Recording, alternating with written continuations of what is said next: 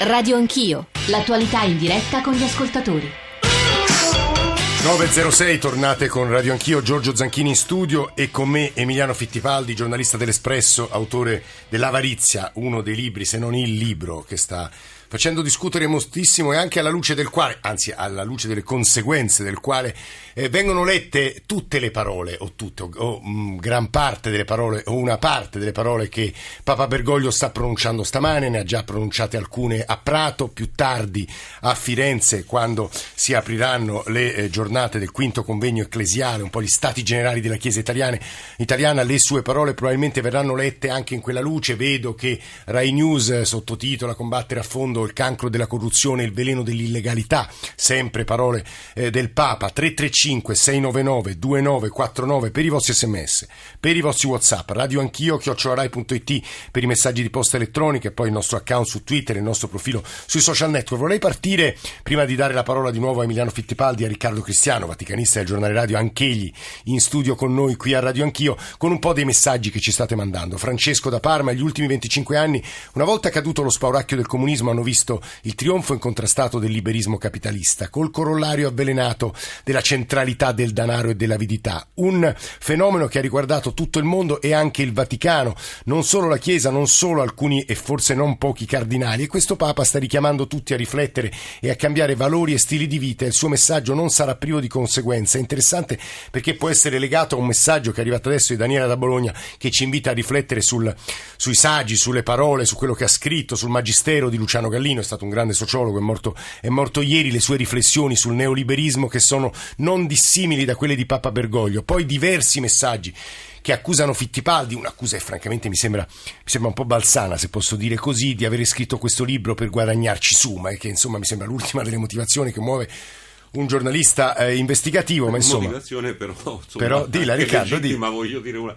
guadagnare non è un reato. No, no, no, però uno dice, lo scrive su questo, vabbè, Emiliano, poi su, su, questo se vuole risponderà, va bene i libri di denuncia, eh, ma perché non scrivete anche dei saggi eh, sulle cose buone che fa la Chiesa? E ci sono questi, se andate nelle librerie trovate dei saggi sulla Chiesa di Bergoglio, su quello che sta facendo, eh, se volete anche sul nostro sito, sul nostro profilo, possiamo mettere una pip- piccola bibliografia. Dobbiamo solo dire grazie, altro messaggio ai giornalisti giornalisti d'inchiesta perché ci aprono ogni tanto gli occhi, altrimenti pochissimo sapremo di quello che accade. Giancarlo che rimanda alla puntata di ieri sera delle Iene, dove è andato in onda un servizio sugli appartamenti dei cardinali e poi abbiamo sentito Monsignor Menichelli anche su questo, su questo punto. Santina, da cattolica ho fiducia nell'operato di Papa Francesco e credo che fatta salva ovviamente la libertà di stampa serva di più la sua opera riformatrice di libri di denuncia o scandalo anche perché certe situazioni erano già sotto gli occhi di tutti. Prima di tornare da Emiliano Fittipaldi muovo un'obiezione non dissimile da quanto eh, sostengono altri ascoltatori che è quella che muove Marco Travaglio. In fondo quando uscì il primo libro di Nuzzi si dissero le stesse cose che si stanno dicendo oggi, cioè la Chiesa sta cambiando, Papa Bergoglio ha nominato una commissione, sta riformando e tuttavia oggi stiamo eh, fronteggiando nuovi scandali, Riccardo. Questo è il punto. Cambieranno, ma forse troppo lentamente. Ecco, io su questo volevo presentare un'eccezione a eh, Fittipaldi, in modo eh, da poter discutere di una visione. Voglio dire, no? la storia dello IOR non è una storia che comincia con, eh, né con Vaticano SPA né comincia con eh, Sua Santità. È una storia che comincia molto prima, lo IOR lo fonda Pio XII, ci sono eh, degli eventi nella storia, eh, diciamo rapidamente eh, Sindona, Ambrosiano, eh, Calvi, che rappresentano un, un, un picco alto all'interno di una storia di opacità. Il carattere è fondamentalmente l'opacità Ora io non voglio entrare nei... nei per perché, non dire di peggio. Eh, esatto, perché... però diciamo che non esiste un meccanismo all'interno del sistema finanziario, soprattutto nell'era della globalizzazione, che non sia opaco, cioè privo di trasparenza. Eh, quando è che cominciano non i libri, quando è che cominciano le fughe di documenti dal Vaticano, dai quali originano le inchieste che danno vita ai libri. Cominciano quando Benedetto XVI e poi Francesco scelgono la via della trasparenza. Una trasparenza che non può essere improvvisamente un passaggio dal sistema opaco al sistema trasparente, ma l'introduzione di un meccanismo di informazione finanziaria, come in tutti i sistemi finanziari che eh, sono all'interno della white list, cioè di quelli che non favoreggiano il riciclaggio. Eh, che evidentemente sforzi che evidentemente sforzi in favore della trasparenza, della creazione suscitano... suscitano reazioni dall'interno di questo mondo eh, finanziario che non gradiscono. Noi sappiamo che eh, l'operazione creazione AIF cioè del meccanismo che consente la trasparenza nel sistema finanziario all'epoca di Benedetto XVI, è stata molto contrastata. Tant'è vero che l'AIF, Fittipaldi lo sa benissimo perché se non mi ricordo male lo scrive, l'AIF nasce svincolato dal controllore. Controllore e controllato non possono essere l'uno sottoposto all'altro. E, e, poi eh, alla fine del eh, però si torna alla sotto a, sottoporre l'AIF alla commissione cardinalizia, ma, eh, ma, Benedetto XVI alla fine ristacca e riimpianta questo lo troviamo confermato da Francesco. Allora, a mio avviso, al fondo che cosa c'è? C'è un'epoca di opacità precedente, opacità intendo dire un'epoca nella quale non c'era il meccanismo della possibile trasparenza attraverso l'organizzazione. Che gli ultimi due pontefici hanno gli cercato Gli ultimi di... due pontefici cercano di introdurre questo e questo genera una serie Riccardo, io di resistenze. alle tue parole eh, quelle di ehm, Gotti Tedeschi, che come sapete è stato presidente dello IOR che in un'intervista alla Nazione, insomma al gruppo Carlino Giorno, dice è in corso uno scontro nella Chiesa per i soldi perché c'è una lotta di fazioni contro il potere trasparente, cioè quello di Ratzinger e Bergoglio. Emiliano Fittipaldi, prima di rispondere a queste obiezioni, insomma sui vari punti anche sollecitati dagli ascoltatori, puoi spiegare mh, agli ascoltatori stessi che fa lo IOR? Perché noi diamo tutto per scontato e implicito, ma forse è utile che si sappia. Lo IOR investe sui mercati internazionali soldi dello IOR stesso, cioè la Banca Vaticana, che sono poco meno di un miliardo, e soldi dei suoi clienti, eh, per un totale eh, che arriva a 6 miliardi di euro. Eh, e quindi è una banca, è una banca che investe in obbligazioni, eh, che è una banca che investe sui mercati internazionali. Eh, ho pubblicato dei documenti che raccontano come eh, compra obbligazioni da, da, Santander, che è un banco diciamo, che sappiamo molto mm. vicino all'Opus Dei, eh, Nomura, eh, obbligazioni italiane. Con quei soldi che con fa? azioni con quei soldi, e questo è il punto, con quei soldi noi abbiamo diciamo, un utile medio che si muove dai 50 agli 80 milioni di euro l'anno e, e, e con quei soldi, quando diciamo, all'inizio del pontificato di Francesco a un certo punto si è pensato, qualcuno ha pensato di chiudere lo IOR per evitare in futuro uh, che ci fossero nuovi scandali. Perché il Papa ha questa tentazione. Il Papa ha avuto questa tentazione e poi invece ha fatto marcia indietro e si è detto ha fatto marcia indietro affinché eh, questi soldi eh, fossero utilizzati per eh, i poveri, per le missioni all'estero, per i paesi del terzo mondo. Bisogna, eh, bisogna ecco, stare il, nella modernità. Eh, cioè, non c'è dubbio. Questo quello... si pone il problema di una Chiesa che non può vivere eh, punto, fuori però, dall'epoca dei mercati. Non c'è dubbio, Riccardo, però se poi vai a vedere l'ultimo bilancio, e questo è un documento diciamo, aperto, no? non è un documento segreto, l'hanno pubblicato loro, poi e sono andato a vederlo con molta attenzione. E, e l'ultimo bilancio ha un utile di decine di milioni di euro, i quattro fondi di beneficenza che sono inseriti all'interno dello IOR. Due, negli ultimi due anni, non hanno mosso un centesimo all'esterno, cioè quello della commissione cardinalizia e quello per le sante messe. Poi c'è un terzo fondo, il più importante, quello per le opere missionarie, che nonostante in due anni il fatturato sia stato, anzi l'utile della banca sia stato superiore ai 100 milioni di euro, hanno dato a questo fondo, e questo lo dicono loro, per le opere missionarie 17 mila euro in tutto il mondo.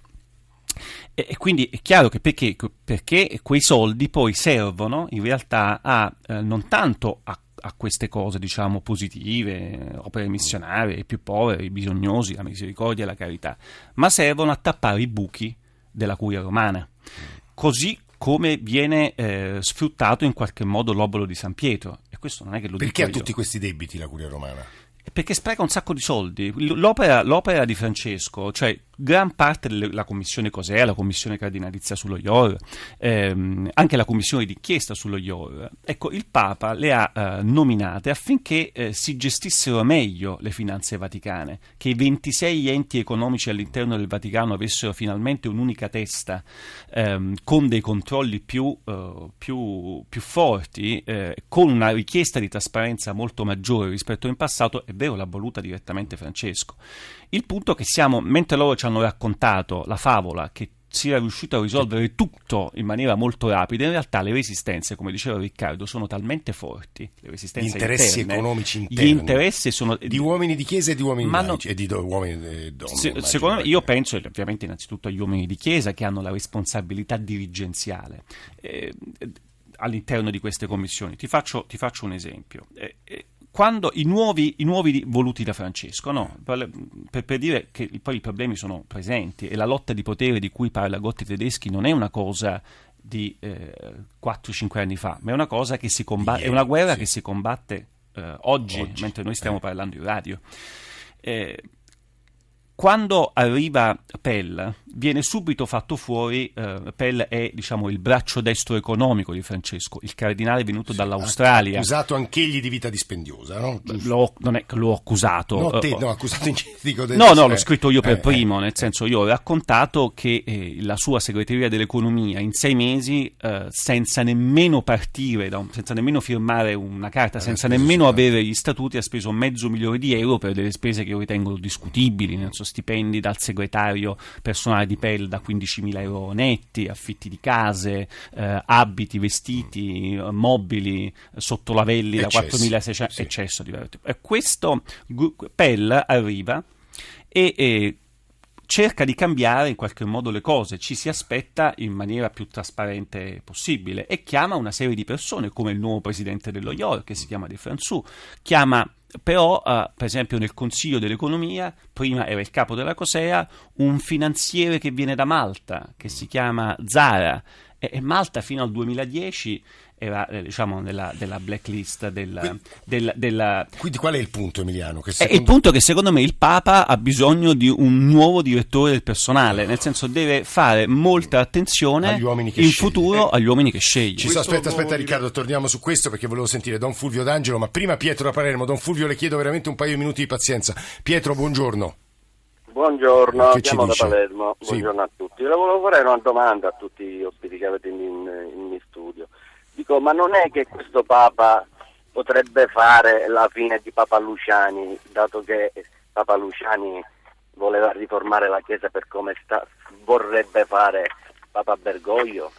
Perché ci sono stati un sacco di complotti, un sacco di situazioni. No, insomma, ci auguriamo, Bene, ci auguriamo bene, di no, so. Pietro. Devo Eh. dire che c'è persino un'ipotesi che circola, l'ha scritto Luigi Bisignani, che in parte spesso ha delle fonti e le pubblica sul tempo, che c'è addirittura l'ipotesi di tre papi in contemporanea, Riccardo, perché Francesco, di fronte all'impossibilità di riformare la Chiesa negli aspetti che ha appena descritto Fittipaldi, potrebbe essere tentato dalle dimissioni come Ratzinger. Riccardo è tutto fanta, più che fanta politica, fanta Vaticano, no Riccardo? Cristiano e poi vado Beh, da Don eh, Fulvio. il Pochissimo. futuro è tutto fantasia, però eh, perché non lo sappiamo, almeno io non lo so eh, di sicuro, eh, non so molto neanche del passato, devo dire. Eh, però quello che eh, di questo articolo a me ha molto interessato è eh, il senso, non eh, la previsione. Il senso qual è? Il senso è mh, Guardate che se voi legittimate l'idea eh, di un uomo che non controlla, non governa, non riesce, create le condizioni per cui questa operazione risulta essere un'operazione in crisi. Questo spirito io lo ritrovo, capisco benissimo che quando uno scrive un libro non è che... Vabbè, non può essere mosso, No, no, eh. no, dico non è che si deve attenere alla parola, però eh, nel senso che fa un racconto, ecco però nella ehm, esposizione di quello che la fonte dice a Fittipaldi al ristorante ci sono alcune cose che sorprendono, nel senso che se la fonte ritiene veramente che il Papa non sappia che Pell fronteggia un, uh, uh, un giurì d'onore in uh, Australia per questioni di pedofilia, se ritiene davvero che il Papa non sappia che i francescani hanno avuto problemi economici in Svizzera, sono stati scritti articoli, l'ha detto il presidente, eh, il generale dei francescani, fra Anthony Perry, se ritiene che il Papa Papa non sappia che i salesiani hanno avuto problemi in... Insomma, che, anche qui il punto qual è Riccardo? È che si vuole attribuire all'incapacità di Francesco che non sa queste cose, da parte della fonte sto eh. dicendo io, si vuole attribuire una, una sua... Debo- quello che invece ha fatto emergere mm, mm, mm. queste cose... Anche su questo è interessante sentire quello che ci dirà. Una, perché queste sono cose che sono uscite su tutti i giornali. Anche su questo è interessante sentire che ci dirà Emiliano Fittipaldi. Don Fulvio, scusi per la lunga attesa, Don Fulvio D'Angelo. Prego. È prego. un prete che lotta quotidianamente, eh, per, anche qui uso delle espressioni che potrebbero sembrare retoriche, però per cercare di sottrarre davvero alla camorra i ragazzi eh, di Arsano, i ragazzi di Secondigliano dove è stato per dieci anni in una parrocchia che era una sorta di autorimessa. Don Fulvio, in realtà in questi giorni stiamo leggendo ta- le voci sui giornali, ma anche qui da noi alla radio abbiamo cercato di dare la parola alle voci dei parroci di periferia, dei parroci di strada, dei parroci che faticano ad arrivare alla fine del mese per tenere aperta la loro parrocchia e quanto è difficile per voi fare il vostro lavoro quando leggete e ascoltate quello che insomma leggiamo e ascoltiamo tutti eh, alla luce di questo che possiamo definire lo scandalo Vatilix. Don Fulvio. Beh, queste cose certamente non è che ci aiutano, anche se chiaramente è bene che vengano fuori. Eh. Gesù nel Vangelo dice la verità vi farà liberi. Eh, noi abbiamo bisogno anche di questa libertà che viene dalla verità. Se ci sono degli scandali, se ci sono stati o ci sono degli atteggiamenti anche in relazione al rapporto con il denaro, con la finanza, che non sono nella linea del Vangelo, questi atteggiamenti, queste realtà vanno, vanno colpite, vanno, eh, devono venire fuori e noi non abbiamo paura di, di questo perché le persone poi ci giudicano eh, quotidianamente. Noi parroci siamo in prima linea e quindi le persone sanno qual è la, la nostra vita, come viviamo, che cosa facciamo o non facciamo. Don Luigi, che le chiedono, che le dicono i parrocchiani? Immagino un Ma contesto guarda, complicato quale quello in cui lei appunto ufficia e opera.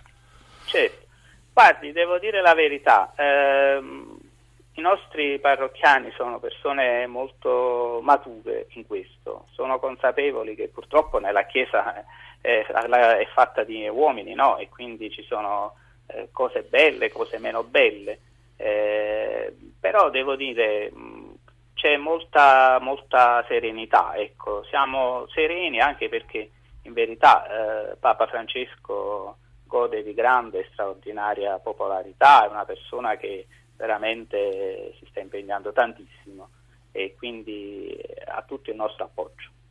Don Fulvio, grazie per questa sua voce. Emiliano Fittipaldi, anche qui sulle cose che ha detto Don Fulvio, non so, eh, a te da laico forse sono aspetti che interessano relativamente, mentre le obiezioni no, nel... Me- no, no, no, no, interessano, nel senso che se, se Don Fulvio eh, dice che, eh, citando le parole del Vangelo di Gesù, eh, la verità vi farà liberi. Vi farà liberi, è, ovvio che eh, sono parole che io condivido eh, perché il giornalista d'inchiesta, ecco, la, la, cosa importante non è che lavora eh, per, per, conto delle fonti o eh, il giornalista d'inchiesta, se è un giornalista onesto e deontologicamente corretto, cerca di raccontare quello che il potere non vuole. A prescindere dalle conseguenze. Pre- non solo, a prescindere soprattutto da quello che... Eh, eh, io ho il dovere di pubblicare quello che il potere, anche il potere temporale della Chiesa non vuole che si sappia. Ho il dovere, non solo il diritto, da un punto di vista, diciamo, almeno per quanto riguarda diciamo, le leggi italiane, ma il dovere di pubblicare eh, informazioni. Altrimenti, Emiliano, ti fermo. Altrimenti divento un volgare ricattatore. No, se io solo. conservassi. Pensiamo ai grandi giornalisti americani che hanno vinto i Pulitzer, che so, su, per gli articoli, i pezzi su New York, Seymour Hersh, quando pubblicavano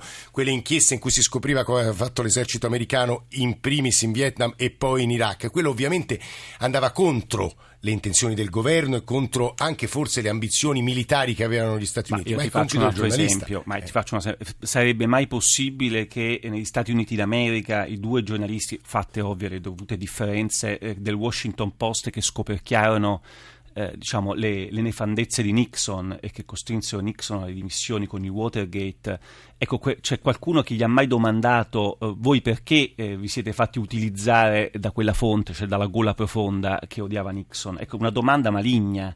È una domanda che in qualche modo spiega che noi qui in Italia siamo completamente disabituati al giornalismo d'inchiesta. Perché Quindi è una domanda, domanda- che mi viene fatta troppe volte, è una domanda che mi imbarazza, ma vengo- mi imbarazza mi- per, per- per- la persona che me la fa, nel senso che eh, vuol dire che non sa cos'è fare giornalismo libero. Ti sei posto la domanda, la questione, o si è posto, diciamo, la domanda, la questione eh, e uscirà fuori un Papa che non riesce a gestire la complessità della questione finanziario-economica della No, Chiesa? secondo me ci riesce benissimo. Esce fuori un Papa che sta tentando di eh, cambiare davvero la Chiesa.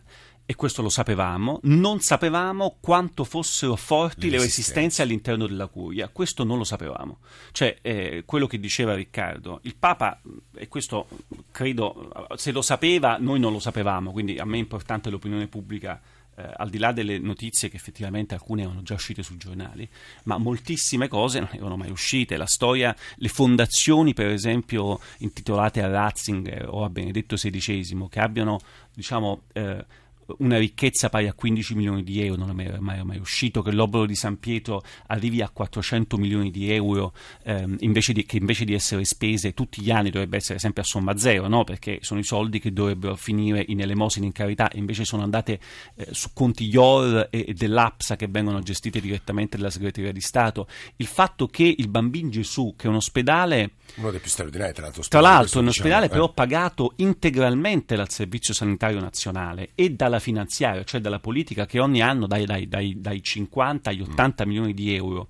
E questi soldi non vengono spesi tutti perché eh, c'è un, un conto IOR eh, e dell'APSA eh, che si è ingrossato moltissimo, intitolato direttamente al, al Bambino Gesù, che ha quasi mezzo miliardo di euro e questi soldi poi vengono investiti eh, sui mercati internazionali. Rispondo, magari con quei rispondo- profitti io- rispo- quei no, profitti profitti, per eh, no, e per- invece no, quei profitti continuano a ingrossare quel conto e comunque sono soldi che possono essere gestiti dovrebbero essere gestiti da noi. Pino da Milano, buongiorno a lei. Ci Buongiorno, dica, buongiorno a tutti, buona giornata, pace e bene. Eh, a lei. Io ascolto sempre con eh, vivo interesse la vostra trasmissione anche perché faccio il tassista a Milano, Eh. per cui non è una, è una bellissima trasmissione. Ecco, io mh, oggi mi sono sentito un po' preso in causa anche perché per questi fatti giornalistici che noi vogliamo mettere alla ribalta sono emessi per accusare e andare contro il, de- il decastero, andare contro la Chiesa, andare contro il nostro Papa, andare contro gli insegnamenti di un Vangelo. Io dico non ricadiamo nello stesso errore, ma lo dico proprio dall'ultima delle persone che potrebbe parlare davanti a Gesù. Non facciamo lo stesso errore che fece Giuda accusando la donna quando volle lavare i piedi e quando volle profumare Gesù.